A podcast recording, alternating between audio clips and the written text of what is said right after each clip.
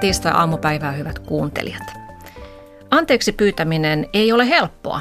Pitää myöntää, että on tullut tehtyä virhe. Virheet voivat hävettää. Nehän paljastavat heikkoutemme.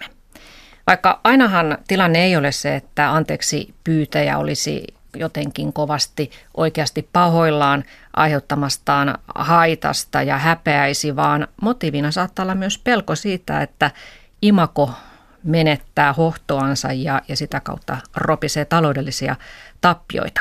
Kaikesta tästä puhumme nyt. Tervetuloa viestintäkonsultti Harri Saukkomaa Tekiristä. Kiitoksia. Ja historian didaktiikan yliopistolehtori Jan Löfström. Kiitos. Näitä anteeksi pyyntöjähän on monenlaisia. Valtio voi pyytää anteeksi esimerkiksi alkuperäiskansan väärinkohtelua. Yhdysvallat on pyytänyt Intianelta anteeksi. Yritykset voivat pyytää anteeksi virheitään. Muun muassa Facebook pyysi tässä hiljattain tietovuotoaan anteeksi. Ja julkisuuden henkilöt pyytävät usein anteeksi vaikkapa huonoa käytöstään. Näitä tapauksia on tässä nyt esimerkiksi MeToo-kampanjan aikana nähty. Ja nämä tämmöiset julkiset anteeksi pyynnöt ovat aika lailla lisääntyneet 2000-luvulla. Miksi? Mitä sanot Jan Löfström tähän? Miksi elämme sellaista aikaa, että juuri nyt tuntuu, että kaikkien pitää jatkuvasti pyytää anteeksi jotakin? Mm. No jos omasta puolestani vastaan tähän ensin alkuun äh, siitä puolesta, mikä liittyy valtioiden tai muiden vastaavien instituutioiden esittämiin anteeksi pyyntöihin, niin siihen ainakin tutkimuskirjallisuudessa yleensä esitetään seuraavia äh, ehdotuksia, seuraavia selityksiä. Että yhtäältä siellä on, on taustalla se, että 80-90-luvun tienoilla monissa maissa tapahtui tapahtui poliittisia murroksia, että entiset epädemokraattiset hallinnot kaatui Etelä-Afrikassa ja, ja itäisessä Euroopassa ja Etelä-Amerikassakin, niin sitten näissä maissa oli, oli tilinteon aika, tilinteon paikka ja siinä sitten oli monenlaisia järjestelyitä, oli totuuskomissioita, oli oikeustapauksia ja sitten myös anteeksi pyyntöjä. Ähm, no sitten toinen, joka myös liittyy tähän samaan, on, on se, että jo oikeastaan ihan 70-luvulta lähtien ja vielä vanhemmin, varhaisemmastakin on uudet yhteiskunnalliset liikkeet, feministinen liike, mustien vapautusliike, seksuaalivähemmistöjen vapautusliike nousseet esiin ja monet muut vastaavat tuoneet esiin sitä, kuinka sorretut vähemmistöt ovat kärsineet menneisyydessä ja sieltä on noussut se paine sitten valtioille ja muille instituutioille jotenkin tätä men, mennyttä sortoa hyvittää, vaikkapa nyt sitten symbolisesti. Mutta varmaan muitakin selityksiä sitten lisäksi on. Niin kyllä ainakin yritysten kohdalla on pitkälti kysymys siitä, että yritysten maine on entistä tärkeämpi. Mainen riski on yritysten suuri riski jo globaalisti tällä hetkellä. Ja siihen on vaikuttanut se, että, että yritykset elää uudenlaisessa maailmassa, semmoisessa maailmassa, joka on läpinäkyvämpi, semmoisessa maailmassa, jossa media on hiukan arvaamattomampi ja merkittävämpi tietysti yritysten elämässä. Sosiaalinen media on todella arvaamaton tekijä. Yrityksillä on mahdollisuuksia joutua, joutua tota, hyvin nopeasti semmoiseen mainetilanteeseen, jossa niillä tämä anteeksi tulee vastaan. Ihan jo pelkästään se, että asiakkaat yrityksissä, yritysten asiakkaat ovat myös medioita. Ne pystyvät heti välittämään, mitä asiakaspalvelussa on tapahtunut väärin – nyt tässä ihan tälläkin viikolla eilen, eilen Nesteen huoltoaseman asiakaspalvelu ei ihan niin kuin mennyt putkeen, niin tota, siitä tuli nopeasti, nopeasti kohu sosiaalisessa mediassa. Nämä tilanteet on nopeita ja niitä on paljon enemmän ja, ja, ja, ja sitten taas toisaalta, toisaalta maineella on myös positiivinen arvo. Jos yritys pystyy ylläpitämään hyvää mainetta, niin se selviää monesta asiasta paljon helpommin sitten ja sen takia se on tärkeää. Mm. Tuossa sanoit, että kohut syntyvät nopeasti ja usein anteeksi pyytäjälle annetaan se ohje, että, että astu nopeasti julkisuuteen. Mä mainitsin tuossa äsken tuon Facebookin, niin siinähän tällä Zuckerbergillä kesti kuitenkin neljä päivää ennen kuin hän tuli ulos niin sanotusti tämän anteeksi pyynnön kanssa. Että siinä kovasti tavallaan paine nousi, että eikö sieltä tule mitään lausuntoa. Niin no periaatteessa anteeksi pyynnön pitäisi tulla nopeasti. Se ei voi, anteeksi pyyntö happanee, jos ei sitä esitä siellä kaapissa, niin aika, aika nopeasti mm. käyttökelvottomaksi. Mutta että mä oon itse vähän eri mieltä sitä, sitä Facebook-tapauksesta sen takia, että jos on kyseessä todella iso yritys, jos on kyseessä aika monimutkainen asia, niin yritykset ei silloin, kun se kohu nousee, tiedä, mitä siinä on tapahtunut. Ja niillä menee jonkun aikaa sen selvittämiseen ja silloin myös se, myös se, tota, se anteeksi pyyntö anteeksi pyyntö tota, voidaan tehdä vasta sitten, kun yritys tietää, mitä oikeasti on tapahtunut, mitä pyydetään anteeksi. Ja sen takia mä itse kyllä Mark Zuckerbergille annoin sen neljä päivää aikaa pohtia sitä, että mitä oikeasti on tapahtunut, jos hän sitten niin kuin sen jälkeen on varma, että asiat on näin, koska yrityksellä ei ole varaa ensin sanoa jotakin ja sitten seuraavalla kerralla muuttaa sitä anteeksi pyyntöä, että sori, tämä menikin nyt väärään osoitteeseen, tässä olikin ihan väärä asia, kun me ei ehditty selvittää tätä. Se tilanne on usein aika kaoottinen, kaoottinen itse omassa työssäni, on ollut aika lähellä näitä tilanteita monta kertaa, niin tota, siinä on valtavan paljon – sekasotkua, epätietoisuutta ja kaaosta siinä kohdassa. Ja silloin, jos menee niin kuin väärällä anteeksi pyynnöllä ulos, niin se vasta onkin tota, niin Se pahentaa huono. tilannetta. Mm. Niin.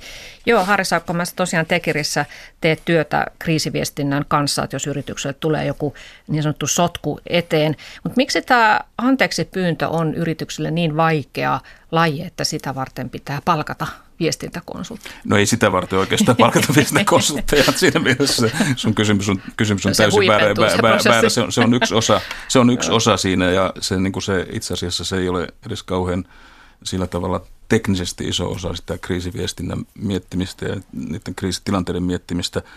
Mutta, mutta siis se on selvää, että anteeksi pyyntö on vaikea laji. Se on varmaan tämmöisessä viest, viestintätilanteena siinä, että joku julkisesti esittää anteeksi pyynnön, niin se on, se on mun mielestä ihan kirkkaasti vaikein asia, mitä, mitä ihminen voi tehdä. Ja se johtuu myös siitä, että tota, siinä on kysymys heikkouden näyttämisestä ja yritysjohtaja ei ole tottunut usein ensinnäkään käsittelemään – tunteita ja tunnetiloja, jotka voi olla siinä tilanteessa aika mielenkiintoisessa vaiheessa, kun tämä pitää esittää.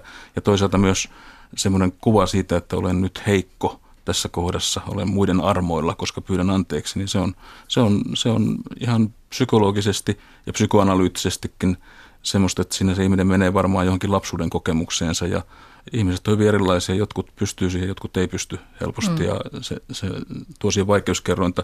Toisaalta anteeksi pyynnössä pitää myös olla tietyt asiat tehty oikein. Se on, sitä, sitä ei voi toistaa, sitä ei voi, sitä ei voi siis ei voi lähettää uusintana entistä parempaa anteeksi pyyntöä, se ei, siitä ei mitään hyvää seuraa. Mm. Tuohon voisin oikeastaan jatkaa, kun nostat esiin tuon tärkeän tunnetason, mikä, mikä siinä on, että sillä, sillä on tavallaan niin kuin samansukuisesti, jos ajatellaan sellaisia juuri institutionaalisia anteeksipyyntöjä, joita valtiot tai muut esittää eri väestöryhmille, niin se, mikä, mikä myös on niin kuin ollut nähtävissä viime vuosikymmenen ja ehkä myös osittain juuri selittää tätä anteeksipyyntöjen noususuhdannetta viime vuosikymmenen on se, että se on alettu ottaa myös sillä tasolla vakavasti, että väestöryhmille, ihmisryhmille on, on tärkeitä sellaiset kulttuuriseen identiteettiin, historialliseen identiteettiin liittyvät asiat, että, että todella se niin kuin otetaan vakavammin kuin joskus vuosikymmeniä sitten, että joku, joku menneisyyden vääryys, koettu vääryys, se saattaa todella niin kuin raskaasti painaa niin kuin ihmisten identiteetissä ja se on, se on niin kuin ihan tärkeää, että siihenkin sitten vaikkapa valtiot ottaa kantaa ja, ja, ja niin kuin tunnustavat nämä virheet, että, että semmoinen vähän kyyninen tulkintahan tästä anteeksipyyntöjen lisääntymisestä valtiollisella tasolla viime vuosikymmeninä on ollut se, että, että ne anteeksipyynnöt on lisääntyneet juuri sen takia, että valtiot ei enää usko – eikä luota siihen, että voidaan tehdä semmoisia materiaalisia, aineellisia, yhteiskunnallisia muutoksia, että ne sitten esittää näitä anteeksipyyntöjä. No, se on ehkä minusta vähän kyyninen tulkinta, että ennemminkin näkisin, että, että valtiot ottaa vakavasti juuri tämän niin kuin tunteisiin, kulttuurisen identiteettiin ynnä muihin liittyvät ihmisten kokemukset. Kiinnostavaahan siinä anteeksipyynnössä oli se, oli se sitten yksityinen anteeksipyyntö tai instituution, valtion tai yrityksen, niin se on se, että – kenenkään hän ei tarvitse antaa anteeksi välttämättä, kenenkään ei tarvitse välttämättä hyväksyä toisen anteeksi pyyntöä, se, se jää ikuisesti tavallaan sinne toiselle puolelle se asia, että, tota, mm. että siihen ketään ei voi pakottaa. Niin. niin, ja siis kollektiivisesti ei voi antaa anteeksi, mm. että kollektiivisesti voi pyytää joukolta anteeksi, mm. mutta mm. sitten mitä sen jälkeen tapahtuu. Mutta myös yksi sellainen yhdistävä piirre sekä tämmöisissä, tämmöisissä institutionaalisissa anteeksipyynnöissä että sitten yritysten ja ehkä julkisuuden henkilöidenkin tekemissä anteeksipyynnöissä on se, että näyttää siltä, että se prosessi menee niin, että ensin tarvitaan sen loukatun osapuolen aiheuttama kohu Eli mä en tiedä, onko sellaisia tapauksia, että joku olisi ehättänyt valtio tai yritys pyytämään anteeksi ennen kuin se on tavallaan tullut isoa julkisuuteen vai pistetäänkö mieluummin hiljaisesti maton alle, jos siitä ei nouse kohua. Et jos ajatellaan niin kuin joku, joku vähemmistökansa, niin nehän joutuvat pitämään vuosikymmeniä sitä asiansa esillä ennen kuin valtio sitten nöyrtyy pyytämään anteeksi tai sitten kaupallinen yritys, niin niin tulee just joku asiakasryöppy, joka sitten pakottaa No kyllä, kyllä yritykset nyt mulla ei ole ihan tässä, tässä kielen päällä sellaista esimerkkiä, joka nyt pystyisin heittämään, mutta, että, mutta kyllä yritykset usein silloin, kun ne tietävät, että niillä on joku, joku hämminki olemassa siellä, niin kyllä ne pohtii hyvin vakavasti sitä, että ne itse tulee sen asian kanssa julkisuuteen, että aina siihen ei tarvita mediaa, ei sosiaalista mediaa eikä, eikä asiakasryhmää. Se, että onko se sitten anteeksi pyyntökeissi, niin se on sitten niin kuin eri asia, mutta kyllä ainakin niin kuin ainakin, ainakin äh, on erittäin hyvä idea se, että proaktiivisesti itse kerrotaan, jos itse löydetään sellainen asia, koska siis se, että media löytää sen tai sosiaalinen media tai asiakas löytää sen, niin se on aina suurempi juttu. Mm. se, siinä mm. mielessä kyllä, kyllä sellaisia, sellaisia, sellaisia, sellaista sattuu kyllä, mutta ne, niitä taas ei kauheasti huomata, ne ei ole niin suuria asioita, ne ei näy julkisuudessa. Joo, var, varmasti se noin on, että vaikka se yleiskuva ainakin niin kuin juuri institutionaalisessa anteeksi pyynnöissä on se, että, että on usein pitkä prosessi, jossa se loukattu vääryyttä kärsinyt osapuoli niin kuin, tuota, pohjustaa sitä asiaa ja esittää vaatimuksia. Sitten joskus valtio siihen reagoi, mutta joskus on näitä tapauksia, joissa anteeksi pyyntö tulee noin aika nopeasti. Ja en tiedä, onko tämä nyt hyvä esimerkki, mutta luulen, että se voi olla tähän liittyvä, kun olisiko se ollut 2012 tai 2011, en muista, Suomessa eräs järjestö julkaisi omilla nettisivuillaan ne paljon huomiota herättäneet niin sanotut Muhammed-pilapiirrokset. Niin Matti Vanhanen silloisena pääministerinä riensi pyytämään anteeksi esittämään anteeksi pyynnön näistä pilakuvista ja siitä muistan nousi sen takia myös vähän keskustelua, kun kysyttiin, miksi pääministeri pyytää anteeksi sitä, mitä joku kansalaisjärjestö sivuillaan julkaisee. Mm. Olen melkein varma muuten, vaikka tätä nyt pitäisi vielä todistaa vanhoista nauhoista, mutta olen melko varma, että muistan oikein, että pääministeri siinä radion iltapäivän uutislähetyksessä vastasi tähän kritiikkiin sanomalla, eihän se anteeksi pyyntö maksa mitään, mikä oli oikeastaan vähän huono vastaus minusta kyllä. Mutta. Kieltämättä, joo. Niin tämä tavallaan siis, että jos anteeksi pyytäjä on henkilö, joka ei kuitenkaan ole ollut itse siinä minkälaisessa vastuussa eikä tavallaan tekemisessä koko asian kanssa, niin onko siinä mitään sitä järkeä siinä anteeksi pyynnössä. No tähän tietysti liittyy myös se, että jos pyydetään anteeksi jotakin sata vuotta sitten tapahtunutta vääryyttä, niin eihän siinä myöskään ole tavallaan yhteyttä niin kuin nykyhenkilöiden ja menneisyyden henkilöiden välillä? Joo, tavallaan ei, mutta, mutta silloin varmaan juuri on kyse siitä, että ainakin niin kuin toivottavasti on niin, että, että on joku sellainen instituutio, laitos, on se nyt sitten valtio tai kirkko tai joku muu, jolla on, jolla on tietynlaista jatkuvuutta sen sadan vuoden tai ehkä viidenkin sadan vuoden ajan ja silloin tuota se logiikka menee jotenkin sillä tavalla, että vaikka tosiaan kukaan nyt asianosaisen tällä hetkellä ei ole niin kuin elossa enää siitä, mitä tulee siihen muinaiseen vääryyteen, niin kuitenkin tällä instituutiolla on sellainen historiallinen jatkuvuus, jonka puitteissa on jotenkin järkevää sanoa, että niin kuin tunnustamme tällaisen ylisukupolvisen vastuun ja otamme mm, kantaaksemme sen oman, oman niin kuin osamme siitä, että se mennyt vääryys jotenkin – no ei nyt ehkä kuitata, mutta, mutta sen, sen, siihen jotenkin reagoidaan. Niin, ja pitää myös nähdä niitä pitkiä historian linjoja, että miten esimerkiksi minun sukupolveni, minun rotuni edustaja on ehkä hyötynyt siitä, että jossain menneisyydessä on sorrettu jotain Kyllä, toisia, niin sä tavallaan on myös sitten itse vastuussa jollain lailla siitä, mitä on tapahtunut. No Jan Löfströms, kerro vielä joku hyvä mieleesi tuleva esimerkki, miten on valtiollisella tasolla hoidettu hyvin anteeksi pyyntö.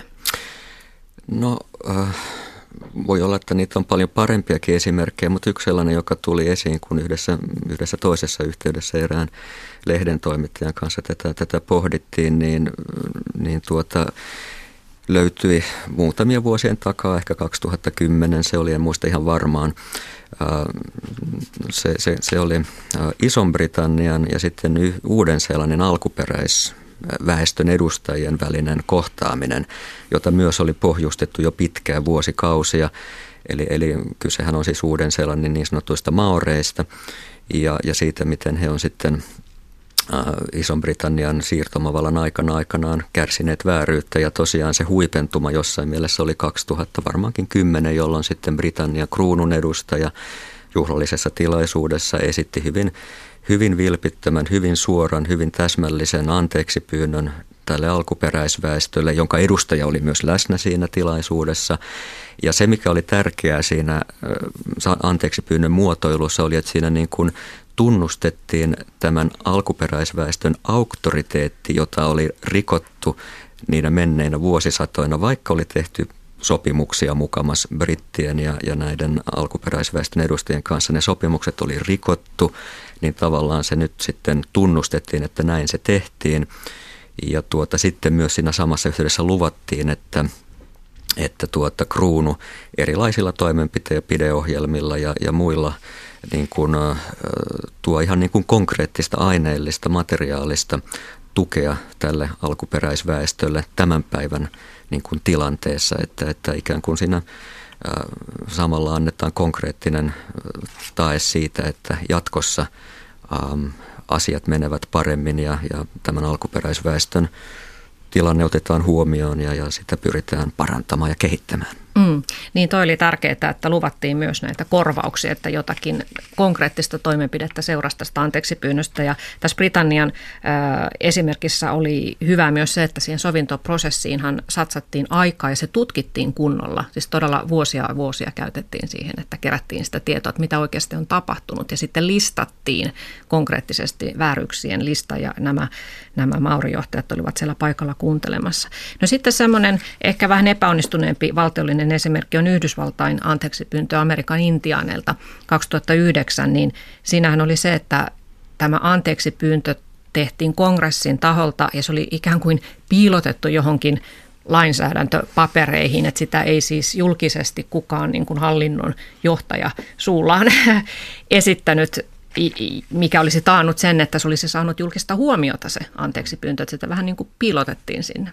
Kyllä näin se oli, että siinä, siinä oli kyseessä jonkunlainen, olisiko se nyt ollut sitten puolustus määrärahoihin tai johonkin liittyvä päätös ja, ja jotenkin sen yhteydessä sitten tuli melkein kuin loppukappaleessa tai sivukappaleessa tämä, että, että tosiaan alkuperäisväestö on kohdeltu kaltoin. Jos nyt oikein muistan, voin muistaa väärinkin, mutta luultavasti oikein, että siinä vielä tämän niin kuin symbolisen eleen eli anteeksi pyynnön perään kuitenkin todettiin, että, että tällä mitä nyt tässä lausutaan ei ole mitään vaikutusta eikä merkitystä mahdollisia aineellisia korvaus näkökohtia ajatellen. niin. Että se oli aika oikeastaan Pikkainen vesitys sinne tyly, loppuun. Tyly tämmöinen lisä, lisä kannetti siihen. Tämähän on usein tämmöisten myös yritysten anteeksi pyyntöjen ongelma, että siellä sen yrityksen toimitusjohtajan takana seisoo muutama juristi, jotka lukee olan ylistä anteeksi pyynnön sanamuotoa ja se tekee oikeasti siis siitä myös entistä vaikeamman tilanteen, koska koska pitää ikään kuin suojata samaan aikaan. Mm. Musta tuntuu, että joskus sitä tosin käytetään vähän liikaa tämmöisenä tekosyynä tätä juri, juri, juridista puolta. Että kyllä, mm. Mutta että se on selvää, että mitä suuremmasta asiasta on kysymys, niin, niin sitä tota, enemmän siinä on tämä. Tulee mieleen Volkswagenin äh, dieselkohu, jossa he julkaisivat äh, valtavan monessa lehdessä, äh, lehdessä ikään kuin pahoittelunsa sitä asiasta Euroopassa, muun muassa Helsingin Sanomissa ja Siinä niin oli, olivat se, noita peukaloineet näitä päästö- näitä päästötestejä näissä dieselautoissaan, niin tota, mielenkiintoista oli se, että se oli koko sivun ilmoitus, niin siinä koko sivun ilmoituksessa, okei, siinä ei ollut kauhean paljon tekstiä, se oli aika lyhyt se, mikä on sinänsä ihan hyvä, mutta siinä ei sanottu sanaa anteeksi lainkaan, ja se minun ymmärrykseni mukaan johtuu siitä, että siellä tosiaan se juristilauma oli niin kuin ollut käymässä läpi jokaista lausetta ja niin, jokaista lausetta, niin. jokaista sanaa, koska monta prosessia oli käynnissä. Mm. Kyllä, ja itse asiassa siihen on ihan niin kuin rinnasteinen tapaus varmaan jossain mielessä se, ainakin näin olen ollut ymmärtävinä niin alan kirjallisuudesta, että, että yksi, joskaan ei ainoa syy sille, minkä takia Japani valtiona on ollut aika vastahakoinen esittämään suorasanasta selvää anteeksi pyyntöä toisen maailmansodan aikaisista tai sitä edeltävistä japanilaisten sotilaiden niin kuin, toimista Koreassa ja Kiinassa. Yksi syy on ollut juuri se, että siinä myös Japanin valtio pelkää mahdollisia korvausvaatimuksia, jotka sitten saattaisi alkaa tulla sieltä Koreasta ja Kiinasta. Mutta sitten toinen onnistun, onnistunut keissi tässä, niin edelleenkin mä kannatan tätä Mark Zuckerbergia sen verran, että se hänen tapansa pyytää anteeksi tätä uusinta kohua. Hänellä on jo aikaisempia kohuja noin kymmenen vuoden takaa, jolloin hän jo harjoitteli tätä anteeksi pyyntöä Facebookilla näyttää vähän taipumusta, että pitää aina pyytää anteeksi määrä ajoin, niin tota, hänen tekstinsä taas oli kyllä, kyllä aika hyvä ja se, se toimii aika hyvin. Kiinnostavaa oli vaan se, että, että me puhutaan kaverista, joka johtaa tällä hetkellä maailman yhtä mahtavinta teknologia, viestintä, imperiumia ja sitten kun hän pyytää anteeksi, hän ostaa sanomalehdistä sivuja siihen, missä hän pyytää anteeksi juuri kun hän on tuhonnut sanomalehtien bisnesmallin tässä ohimennen, niin se, niin. se oli pieni anteeksi pyyntö myös sanomalehdelle siitä, että saatte niin. tästä nyt muutaman kymmenen tuhatta dollaria kukin, kun tota, me mm. mokattiin tuossa. Mm. Puhumme siis anteeksi pyytämisen kulttuurista. Tässä äsken oli äänessä viestintäkonsultti Harri Saukkomaa ja lisäksi täällä on historian didaktiikan yliopistolehtori Jan Löfström Helsingin yliopistosta. Harri Saukkomaa, puhutaan vielä näistä yritysten anteeksi pyytämisasioista, niin otetaan nyt esimerkiksi tämä surullisen kuuluisa Talvivaara ja Pekka Perä, jota edustit silloin, kun tai olit, Pekka Perä oli sinun asiakkaasi tässä kriisiviestinnän suhteen, niin, niin tuota, miten sä nyt pystyt sä avaamaan sitä prosessia jollain lailla, että miten se eteni siihen hetkeen, että perä sitten vuonna 2012 muistaakseni pyysi anteeksi tätä ympäristökatastrofia, joka tosin ei ehkä se laajuus ollut silloin vielä aivan täysin selvillä, mutta kuitenkin hän pyysi näitä virheitä anteeksi. Ne ongelmathan oli alkanut siellä kaivoksella jo 2008, eli siinä aika pitkään meni meni aikaa. Joo, mäkään nyt en ole, en ole tähän näitä vuosilukuja nyt kaikkia käynyt mm. läpi, läpi. Monta vuotta tietysti työskenneltiin Talvivaaran kanssa yhdessä ja sillä tavalla tunnen se ja joistakin asioista voin puhua, joistakin asioista varmaan en, mutta, että, mutta Kyllä, kyllä.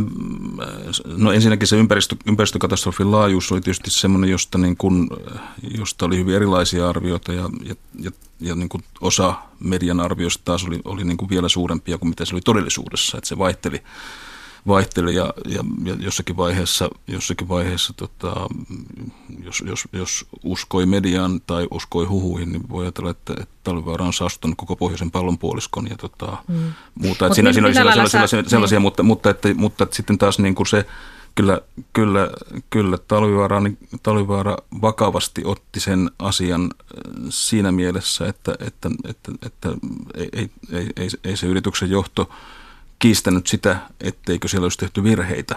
Mm. Ja, että, ja toki osa niistä näistä virheistä oli tietysti semmoisia, joihin liittyy myös niin kuin huonoa tuuria, mutta sitten yeah. niihin liittyy myös virheitä ja, ja kyllä, kyllä, kyllä yhtiö sitten aika nopeasti, nopeasti niitä asioita pyysi anteeksi ja, ja, ja myönsi virheensä siinä, siinä kuviossa. Jotenkinhan se tilanne oli sillä tavalla hyvin erikoinen, että sitten kun oli, oli tämmöinen vähän isompi, isompi, tot, isompi lehdistötilaisuus, jossa sitten Pekka Perä hyvin selkeästi pyysi anteeksi ja, ja, ja, ja, ja myönsi omat virheensä, niin, niin sitten siitä taas niin kuin luin kommentteja, jossa kerrottiin, että, että viestintäkonsultti Saukkomaa oli hypnotisoinut koko mediajoukon siinä sen takia hyväksymään, että koko, koko mediajoukko hyväksyi sen takia, että ne olivat hypnoosissa sen tilanteen aikana tämän anteeksi pyynnön. Että siis tavallaan sellaista, niin kuin, sellaista ajatusta, että, että tämä normaalisti tässä tilanteessa, kun talvivaara oli niin valtavan valtavan huomion keskipisteessä, että voisi normaalisti pyytää anteeksi tai, tai myöntää virheitä, niin semmoinen vaihtoehto tuntuu olevan silloin niin kuin vaikea käsittää enää siinä mm. vaiheessa. Tietysti se talvivaarasta oli tullut siinä, siinä kohdassa kaikkea elämää suurempi asia ja se oli tietysti pitkään myös uutinen, joka oli määrällisesti ja, ja millä tavalla tahansa mitattuna suurin uutinen Suomessa politiikassa mm. ja taloudessa. Että se oli no, hyvin poikkeuksellinen keissi. Kyllä. No millä tavalla, pystytkö sitä avaamaan, että millä tavalla sinä itse henkilökohtaisesti viestintäkonsulttina autoit Pekka Perää muotoilemaan sitä anteeksi pyyntöä? Mitä mm. tässä nyt kannattaisi sanoa ja ettei vaan pahenna tilannetta? No mä voin muotoilla sen sitä, mä voin sanoa siitä vähän niin kuin liittyen siihen vähän yleisemmin, että, että, että ei, ei se konsultti semmoisessa tilanteessa työnnä jotain paperia sen ihmisen tai johtajan eteen ja sano, että lue tämä, että tässä on kaikki, vaan se vaan se pyrkii pikemminkin, pikemminkin varmistamaan, että siinä on oikeat asiat siinä, siinä anteeksi pyynnössä mukana, joka tarkoittaa sitä, että pitää selkeästi pyytää ensinnäkin anteeksi, pitää tietää mitä pyytää anteeksi, pitää myös sitten, sitten niin kuin sanoa, että miten tilanne parannetaan. Esimerkiksi nämä asiat pitää olla mukana siinä. Ja, ja totta kai sitten se äänen sävy, millä asioita sanotaan, on tärkeä. Ja, ja varmaan tämmöisiä asioita, asioita, asioita tota, Pekka Perän kanssa käytiin läpi, läpi niin, kuin, niin kuin monen muunkin asiakkaan kanssa käydään läpi, mutta semmoinen ajatus, että, että ne sanat tulisivat jostakin ulkoa, niin se on, se on huono idea, koska, koska ei, se, ei se voi olla niin kuin päälle liimattu. Sitten se, sit se ikään kuin se sanoitus ja se ajatus, millä puhutaan, sen täytyy olla sen ihmisen omaa puhetta mm. loppujen lopuksi kuitenkin aina, vaikka se ihminen edustaisikin instituutiota, niin kuin toimitusjohtaja edustaa. Et, et se, tässä mielessä, tässäkin mielessä tämmöinen anteeksi pyynnön sparraus tai tota konsultointi ei ole niin kuin aina ihan helppoa puuhaa. Eikä tarvi, niin. tarvi ollakaan. Se on, niin kuin mä sanoin, niin se on vaikea tilanne. Se, se on erittäin, varsinkin jos kaikki kamerat on päällä, kaikki valot kohdistuu siihen, niin se koko, koko toisinaan kansakunnan koko huomio kohdistuu siihen juttuun. Mm. Niin siinä viestintäkonsultin pitää olla melkoinen psykologi. Että Kyllä, ilman muuta, ilman, ilman muuta. Ja sitten, sitten en nyt en nyt osaa sanoa koskeeko tämä Pekka Perä, mutta sanoisin, että aika monet ihmiset ovat siinä tilanteessa hyvin heikoilla, siis että ne, että ne myös ovat, ovat henkisesti, henkisesti hyvin yksinäisessä tilanteessa ja, ja heikoilla. Ja se on ihan totta, siis se on, se on, se on yhtä paljon psykologiaa kuin jotain viestinnän konsultointia se, se tilanne semmoisessa tilanteessa, missä ihmisen pitää mennä sinne julkisuuteen esittämään julkinen anteeksi pyyntö. Ja silloin just palataan siihen, että, että ihmiset ovat erilaisia. Jolle, jollekin se voi olla – helpompaa, joillekin se voi olla vaikeampaa, mutta ei se kenellekään helppoa ole se, mm. ole se tilanne mun kokemuksen mukaan. Mm. No, jos ajatellaan sitten tällaista valtion esittämää anteeksi pyyntöä tässä nyt vaihteeksi, niin tuota, sehän myös vaatii jonkinnäköisen tulkinnan siitä, että mitä menneisyydessä on tapahtunut.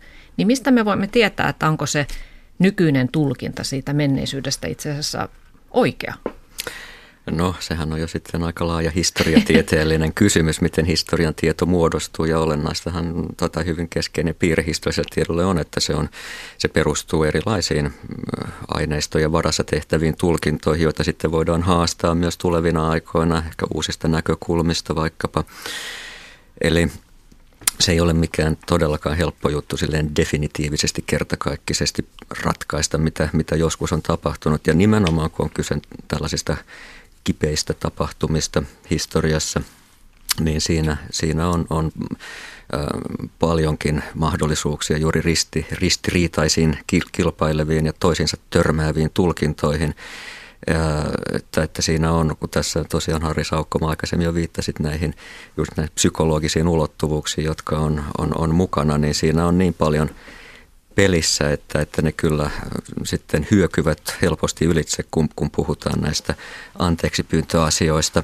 Äh, ehkä voin ihan semmoista yhtä konkreettista tapausta tässä hetken vaan niin kuin ajatella ääneen, jossa, jossa nuokin ulottuvuudet näkyy, että ihan muutamia viikkoja sitten äh, Baskien vapautusjärjestö ETA esitti julkisen anteeksi pyynnön – järjestö kaiketi on jo kohta puoli lakkauttamassa itseään, mutta he nyt esitti julkisen anteeksi pyynnön siitä, että he silloin 60-70-luvuilla ää, niin kuin aiheuttivat hyvin monien satojen ihmisten kuoleman näillä aseellisilla tai väkivaltaisilla iskuillaan.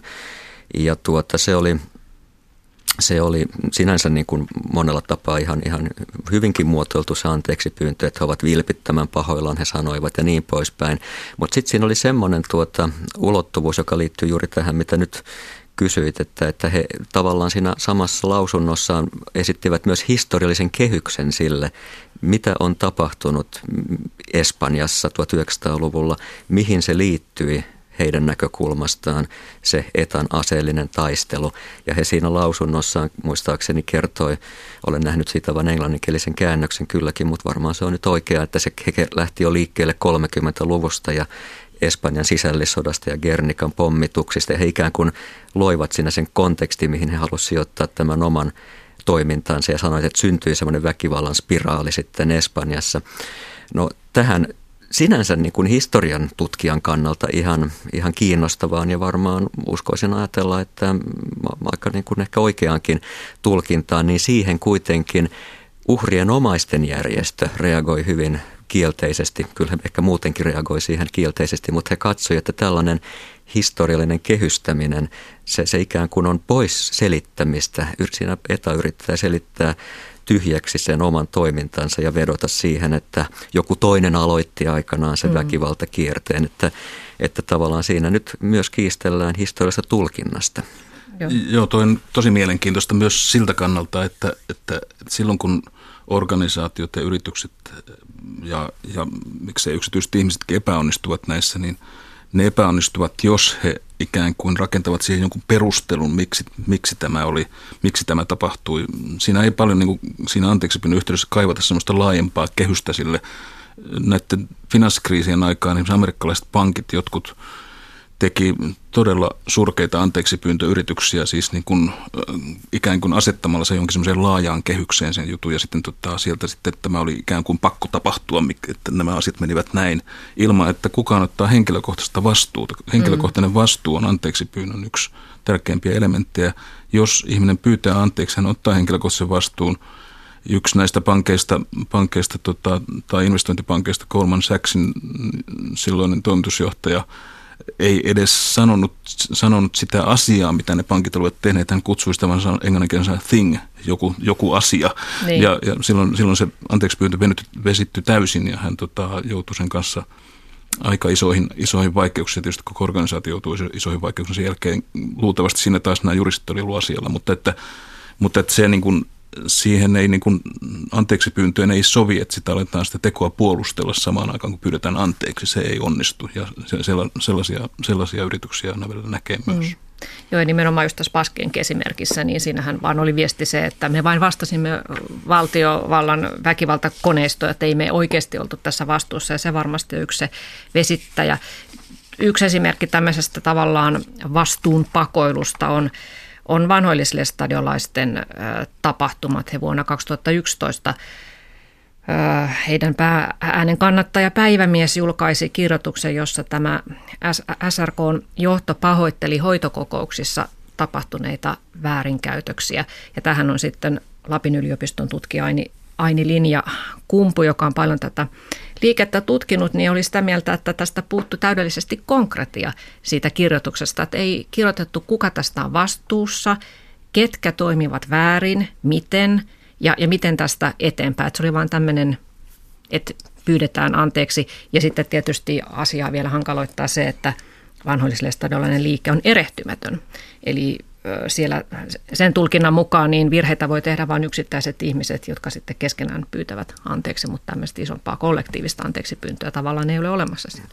Tuo, mitä viimeksi sanoit, on sillä lailla kiinnostavaa, että, että sehän on, on tullut tuo sama äh, niin kuin, äh, näkökohta esiin, jos ajatellaan katolisen kirkon, siis roomalaiskatolisen mm. kirkon esittämiä anteeksi pyyntöjä pahoitteluita. Niitähän on itse asiassa hyvin paljon, että oikeastaan tämä edellinen tai hetkinen – edellistä edellinen paavi Johannes Paavali toinen jo aloitti sen, että esitti hyvinkin paljon erilaisia anteeksi pyyntöjä siitä, mitä roomalaiskatolisen kirkon äh, no nyt sanon jo oikeastaan väärin, hän ei pyytänyt juuri anteeksi sitä roomalaiskatolisen kirkon toimintaa sinänsä, ja jos oikein olen ymmärtänyt jälleen sitten minua tästä asiasta niin kuin osaavammilta, niin siinä on se, että katolinen kirkko sinänsä ei voi, voi tehdä väärin, että se on jossain mielessä sellainen, no jos ei nyt erehtymätön, niin kuitenkin hyvä niin kuin pyhä, pyhä instituutio, mutta sen työntekijät ja yksittäiset jäsenet voi tehdä sitten pahoja tekoja. Ja niin siinä on ollut myös käsittääkseni näissä roomalaiskatolisen kirkon edustajien paavin, piispojen ynnä muiden esittämissä anteeksi pyynnöissä se muotoilu niin kuin aika tarkkaa joskus, kenen tekoja, kenen toimintaa pyydetään anteeksi, että siellä saatetaan puhua veljistämme ja siskoistamme ja viitata siis tavallaan yksittäisiin pappeihin, mutta kirkko instituutiona ei niin kuin ole sillä lailla syyllinen vaikka kuitenkin voitaisiin vastaan väittää, että kyllä se kirkon rakenne on niin kuin tehnyt mahdolliseksi sen, että siellä tapahtuu, on tapahtunut monenlaisia ikäviä asioita, mutta siinä on juuri tuo, tuo niin kuin mihin äsken viittasit, samantyyppinen ja, ja taas jos ton siirretään näihin maallisiin organisaatioihin, vaikkapa nyt taas yrityksiin tai muihin organisaatioihin, niin siellähän kun toimitusjohtaja – eli se yrityksen paavi puhuu, niin tota, silloinhan, silloinhan, silloinhan, silloinhan siinä on kysymys siitä, että, että tota, jos on tapahtunut jotain sellaista, jossa hän ei itse ole ollut mukana, mikä on usein tavallista. Siis ei se toimitusjohtaja tai pääjohtaja ole niin kuin tehnyt, tehnyt sellaisia virheitä, että on ihmisiä kuollut, kuollut tota, vaikkapa junaonnettomuudessa tai tota, kaivoksessa tai jossakin muualla.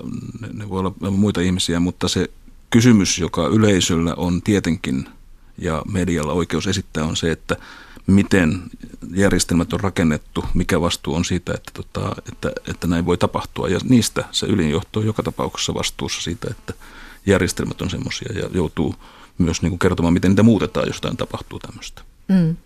No Harri Saukkomaa ja Jan Löfström, jos ajatellaan historiallisia tapahtumia, niin onko joskus ö, jokin vääryys niin valtava, ajatellaan nyt vaikka holokaustia, että jokin Merkelin esittämä anteeksipyyntö tuntuu täysin naurettavan mitättömältä, että ei, ei minkäännäköinen anteeksipyyntö riitä mihinkään. No en nyt ehkä kyllä sanoisi ihan noinkaan. Siis anteeksi pyyntöhän on kuitenkin, niin kuin tässä, niin kuin tässä Harri Saukkomakin sanoi, että hyvin vaikea laji ja siinä on paljon, paljon niin kuin latauksia, jos se todella oikein niin kuin vilpittömästi sydämen pohjasta ja katumusta niin kuin ilmentäen osoitetaan, lausutaan ja siihen vielä sitten tuodaan näitä muita elementtejä, että, että jotenkin taataan, luvataan, että jatkossa ei, ei, ei niin kuin toistu samanlaiset asiat tai pyritään niin kuin ehkäisemään samantyyppisten ilmiöiden niin kuin esiintyminen maailmassa, muukalaisviha, rasismi, antisemitismi ynnä muuta, niin kyllä anteeksi pyyntö voi olla hyvin minusta niin kuin uskottava paikalla tai niin kuin kannatettava paikalla myös silloin, kun on, on tuota hyvinkin suurista, suurista vääryyksistä kyse, että, että se on vahva ele anteeksi pyyntö ihan vakavasti otettuna. Niin siis se, kun sä kysyt, että riittääkö se, niin ei välttämättä riitä, mutta, mutta silti se kannattaa tehdä. Mun mielestä mä kanssa vähän niin kuin Jan Löfström tässä sanoi, että sanoi tästä asiasta, ajattelin sillä tavalla, että anteeksi pyyntö on aika, aika tärkeä asia ja se on oikeastaan aika monen lahja ihmiskunnalle, että se nyt on kuitenkin aika paljon käytössä tässä maailmassa, noin, jos ajattelee ihmisten ihan henkilökohtaisia suhteita ja sitten ajattelee näitä organisaatioita ja kaikkea, että kyllä se on niin kuin semmoinen meidän kulttuuri- ja uskontohistoriassa ja, ja, ja meidän tämmöisessä perimässä kasvatuksessa, niin se on, se on semmoinen asia, joka, joka ei, jonka, jonka en toivoisi niin kuin, tavallaan semmoisen autenttisen anteeksi pyynnön katoavan niin kuin tästä, mm. tästä, tästä porukasta, jota kutsutaan homo sapiensiksi tässä, tässä mm. maan päällä. Että tota, en osaa sanoa, pyytävätkö koirat toisiltaan anteeksi, mutta tota, voi, olla, että, voi olla, että pyytävät, me ei vain tiedetä millä tavalla, mutta meillä tämmöinen, tämmöinen lahja tässä on syntynyt tämän meidän kehityshistorian aikana. Hmm. Kyllä, jos ajatellaan Suomen äh, tasolla tätä asiaa, niin meillähän valtio on pyytänyt lastenkotien, lastenkodeissa joskus 50-luvulla tapahtuneita vääryyksiä anteeksi. Lipponen on pyytänyt anteeksi sodan aikana luovutettujen juutalaisten kohtaloa ja sitten on näitä kirkollisia tapauksia. No saamelaiskysymyskin on tässä ollut esillä ja sovintoprosessi aloitettu, mutta anteeksi pyyntöä vielä, vielä tuota, ei olla esitetty. Mutta onko sitten Suomen historiassa, jos ajatellaan vaikka sisällissotaa, niin sen suhteenhan mitään virallisia anteeksipyyntöjä ei käsittääkseni ole miltään osapuolelta esitetty, niin onko se sellainen asia, että siitä on turha odottaakaan mitään anteeksi pyyntöjä, kun oli puhetta tuossa aikaisemmin näistä tulkinta erimielisyyksistä, että miten tulkitsemme, kuka, kuka teki mitäkin, niin onko se liian vaikea asia? No saattaahan se olla ja nyt yritän itsekin muistella, onko tosiaan kukaan esittänyt siitä 1918 tienoilta, tiimoilta no, Kirkkohan on pyytänyt anteeksi sitä, Joo. että oli voimakkaasti valkoisten puolella. Joo. Mutta ei muistaakseni, että olisi kukaan valtiollinen taho. Ei, ei varmaan, ja se on tosiaan sisällissodissa, varmaan monissa muissakin konflikteissa tietysti, mutta sisällissodassakin usein monimutkainen se asetelma jälleen siinä, jos ajattelee, miten se prosessi historiallisesti on aikanaan mennyt, miten sota on syttynyt, mikä siellä on ollut taustalla, miten väkivallan spiraali on, on, on syntynyt – että varmasti voisi ajatella olevan, olevan jonkunlaisia perusteita sille, että Suomen valtio valtiona esittäisi jonkun symbolisen kannanoton tästä asiasta, koska valtiolla on jatkuvuutta ja voisi niin kuin rakentaa sellaisen argumentin, että vuoden 1918 sodan voittanut koneisto on, on niin kuin nykyisen Suomen valtiokoneiston edeltäjä suoraan niin kuin laskevassa polvessa, mutta, mutta toisaalta se asetelma on kyllä hyvin monimutkainen, kun, kun sitten tosiaan näitä, näitä tekoja yritetään purkaa.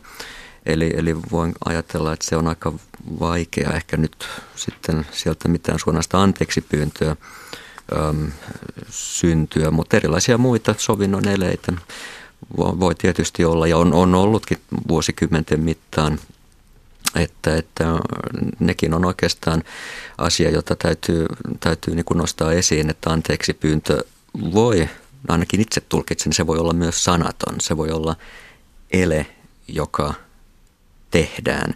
Ja, ja joskus se on anteeksi pyynnön tai tämän eleen suorittajan kannalta turvallisempi, että siihen ei tosiaan tarvitse miettiä tätä formulointia, miten pyydetään, kuka pyytää keneltä, vaan se ele on, on monitulkintaisempi ja silti se voi olla hyvin vahva ja merkittävä.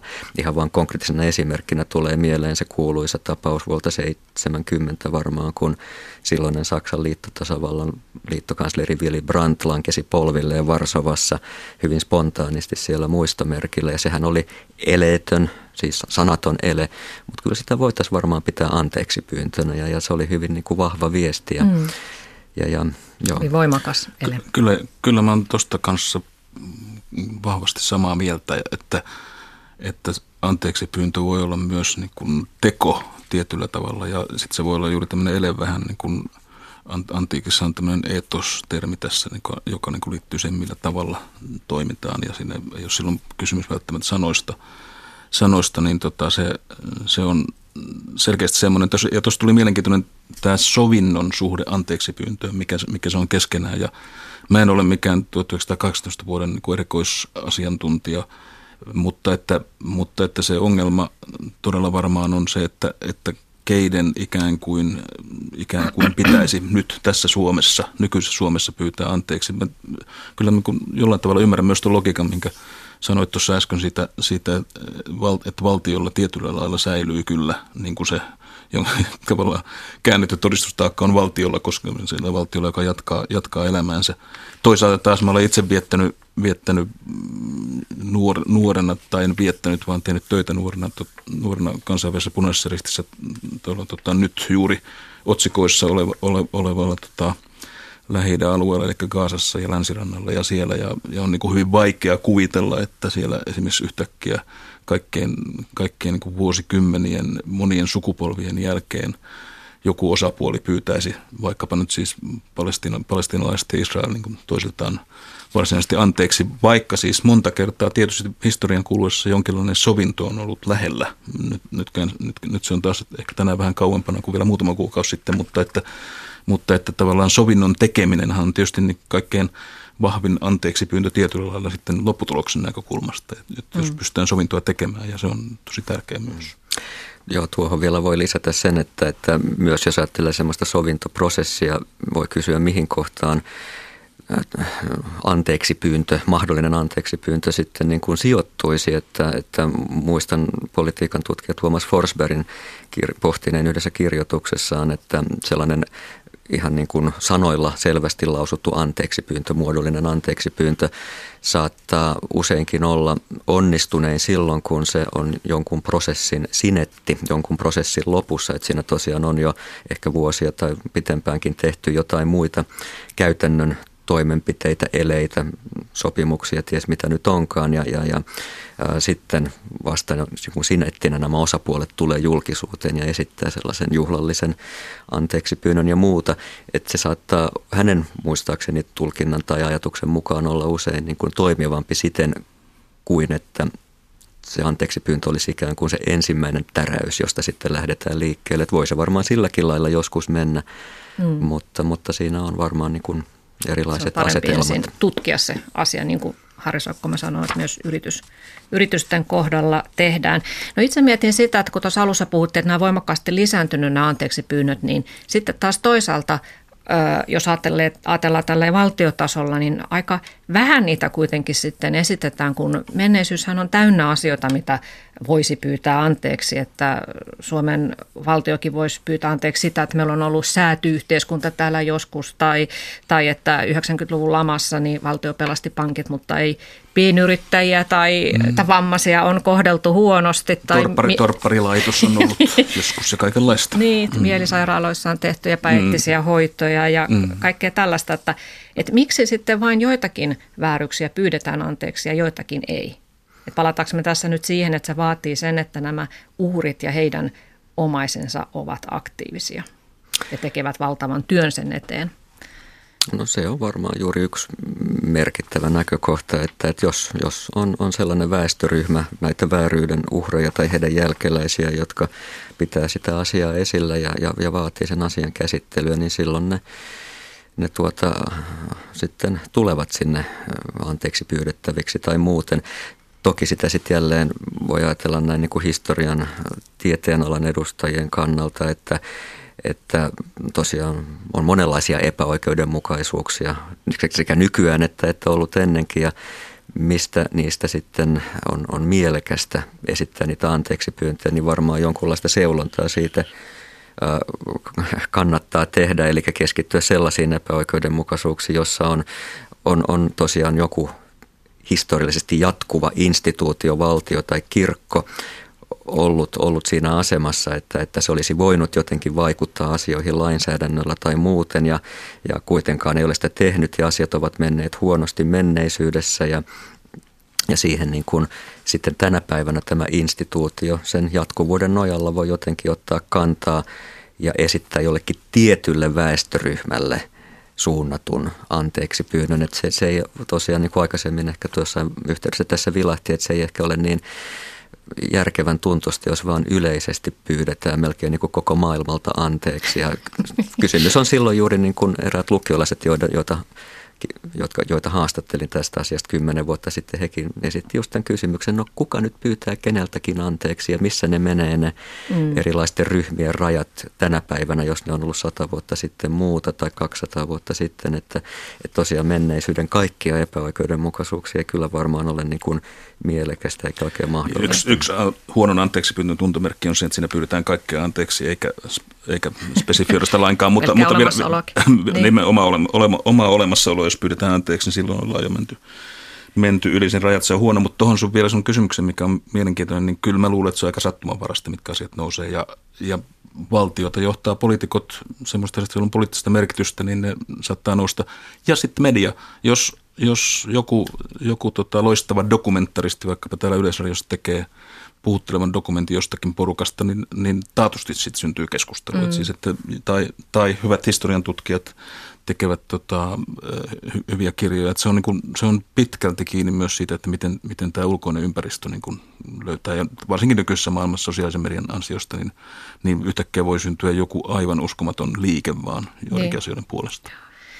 Otetaan tämä loppuun sitten vähän tällaisia julkisuuden henkilöiden anteeksipyyntötapauksia tai lähinnä nyt sillä, sillä tasolla, että, että miksi tästä anteeksipyynnöstä on tullut sellainen tavallaan julkinen performanssi, jonka aiteutta ja onnistumista sitten jälkikäteen arvioidaan. Että tässä nyt on ollut mun mielestä Jari Sillanpään haastattelu ja sitten pöyristely siitä, että miksi hän ei pyytänyt anteeksi ja Aku Louhimies pyysi väärällä tavalla ensimmäisessä tilaisuudessa anteeksi ja, ja Lauri Törhönen sanoo, että hän ei muista, muista, mutta ei kiistä muiden oikeutta muistaa ja jotain tämän tyylisiä. Ja sitten näitä niin kuin kauhealla kohulla, kohulla sitten arvioidaan, että tämä on, mistä tässä ilmiössä on kysymys?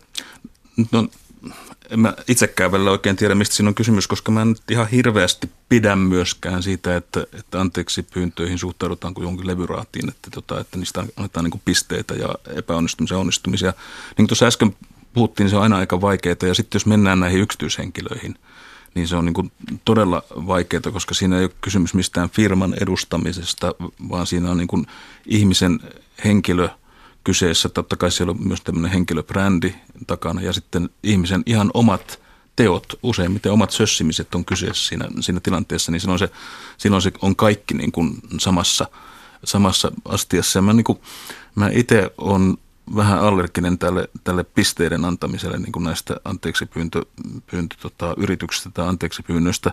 Vaikka mä olisin itsekin sortunut, kyllä täytyy myöntää, että aikanaan kun Axel Smith esitti jonkun ensimmäisen esiintymisen mediassa, niin multa joku, mutta use, usein lehdet kyselee, mitä mieltä mä näistä olen. Ja nyt kun mä sanon, että ei pitäisi arvioida näitä, niin huomaa itsekin arvioida. Niin joka tapauksessa sen verran johdonmukaisuutta on, niin, tota, niin, niin, niin esimerkiksi semmoinen, että ihminen uhriutuu siinä samassa, että, tota, että ikään kuin se on se, tässä yritysmaailmasta se klassinen lause, joka jää tästä öljynporauslautasta silloin aikanaan jäljelle, kun se teki näitä ympäristötuhoja Amerikassa, niin se ihminen sanoi, että haluan elämäni takaisin. Tämä on yksi sellainen, yksi sellainen tämän herra Haywardin lause, niin tämä on sellainen perusongelma, että jos ihminen siinä, siinä esiintyy uhriutuvana, että tästä on hänelle ollut niin ja niin paljon haittaa tästä asiasta, niin, ja tota, hänellä on, niin kuin, hän on hän on menettämässä kaiken tämän takia, niin se on tietysti semmoinen, mitä, mitä semmoisessa tilanteessa, jos asiat ei ole mennyt ihan putkeen, niin tota, mm. yleisö ei halua kuulla. Niin. E, mutta kyllä sitä on, siitä on tullut siis kansanhuvi arvioida sitä, että miten, miten ihmiset osaa pyytää tuossa tilanteessa anteeksi, mutta että jokaisen arvioijan – mukaan luettuna minä, niin pitäisi varmaan kun miettiä vähän, että pärjäisikö sinä itse sen tilanteessa millä tavalla kanssa. Mm. No tuleeko sinulle Harri Saukkomaan mieleen sellaisia tapauksia, jossa objektiivisesti tarkasteltuna niin sen anteeksi pyyntö on ollut turha? Eli on kiirehditty pyytämään tämän somekohun takia anteeksi jotain, missä ei ole mitään anteeksi pyydettävää. No tulee, että some, some on juuri semmoinen, joka aikaan saa sellaisia juttuja, joissa, joissa, joissa todellakin – pitäisi miettiä, että onko anteeksi pyydettävä vai ei. Mutta koska, koska ihmiset pelkää somekohuja, niin ne siitä huolimatta pyytää anteeksi. Tämä, ja nämä, on, nämä on siis niin kuin naurettavan pieniä juttuja, sitten loppujen lopuksi niin kuin tämä Pirkko Arstilan kolumniasia. Ja, tota, ja sitten mä tiedän, niistä mä nyt valitettavasti voi kertoa, mutta siis tiedän tämmöisiä asiakaspalvelukeissejä, jossa siis somessa on kerrottu tarinaa siitä, että joku asiakaspalvelutilanne – ei ole onnistunut ja siellä, ei, siellä on kohdeltu huonosti jotain ihmistä ja kun sitä asiaa on myöhemmin tutkittu, niin on saatu selville, että mitään ei ole koskaan tapahtunut, semmoista ihmistä, asiakasta ei ollut olemassa, semmoista tapahtumaa ei ole missään dokumentoituna. Siitä huolimatta yritys on saattanut jo ehtiä pyytää anteeksi sitä, siinä vaiheessa tätä haamuihmistä, jota ei koskaan siellä ollutkaan, koska mm. se on lähtenyt vain elämään ja omaa elämäänsä. Ja se on, se on tota, niin kuin aika, aika tota, kummallisia ja rankkoja tilanteita. Mm, kyllä, ja paine, paine ja, anteeksi. Ja silloin ei, silloin ei pidä pyytää anteeksi, jos ei halua pyytää anteeksi. Se on kaikkein pahinta. Se näkyy siitä anteeksi pyynnön luonteesta. Että niin, niin ja varsinkaan olla, jos olla, ei koe tehneensä mitään väärin. Joo. Tuota, mä luin yhden Pohjois Koreasta loikanneen ihmisen dokumentaarisen kirjan ja hän kertoi, että Pohjois-Koreassa on sellaisia viikoittaisia kritiikkisessioita, jotka aloitetaan jo päiväkodista ja ne jatkuu sitten työpaikoille asti. Eli toverit ilmiantavat viikoittain toisiaan jostakin rikkomuksesta. Niin mä mietin, että meillähän voisi olla myös tämmöinen joku tämmöinen viikoittainen anteeksi pyyntösessio, että järjestettäisiin tällainen foorumi, että nyt kaikki saa pyytää kaikilta anteeksi.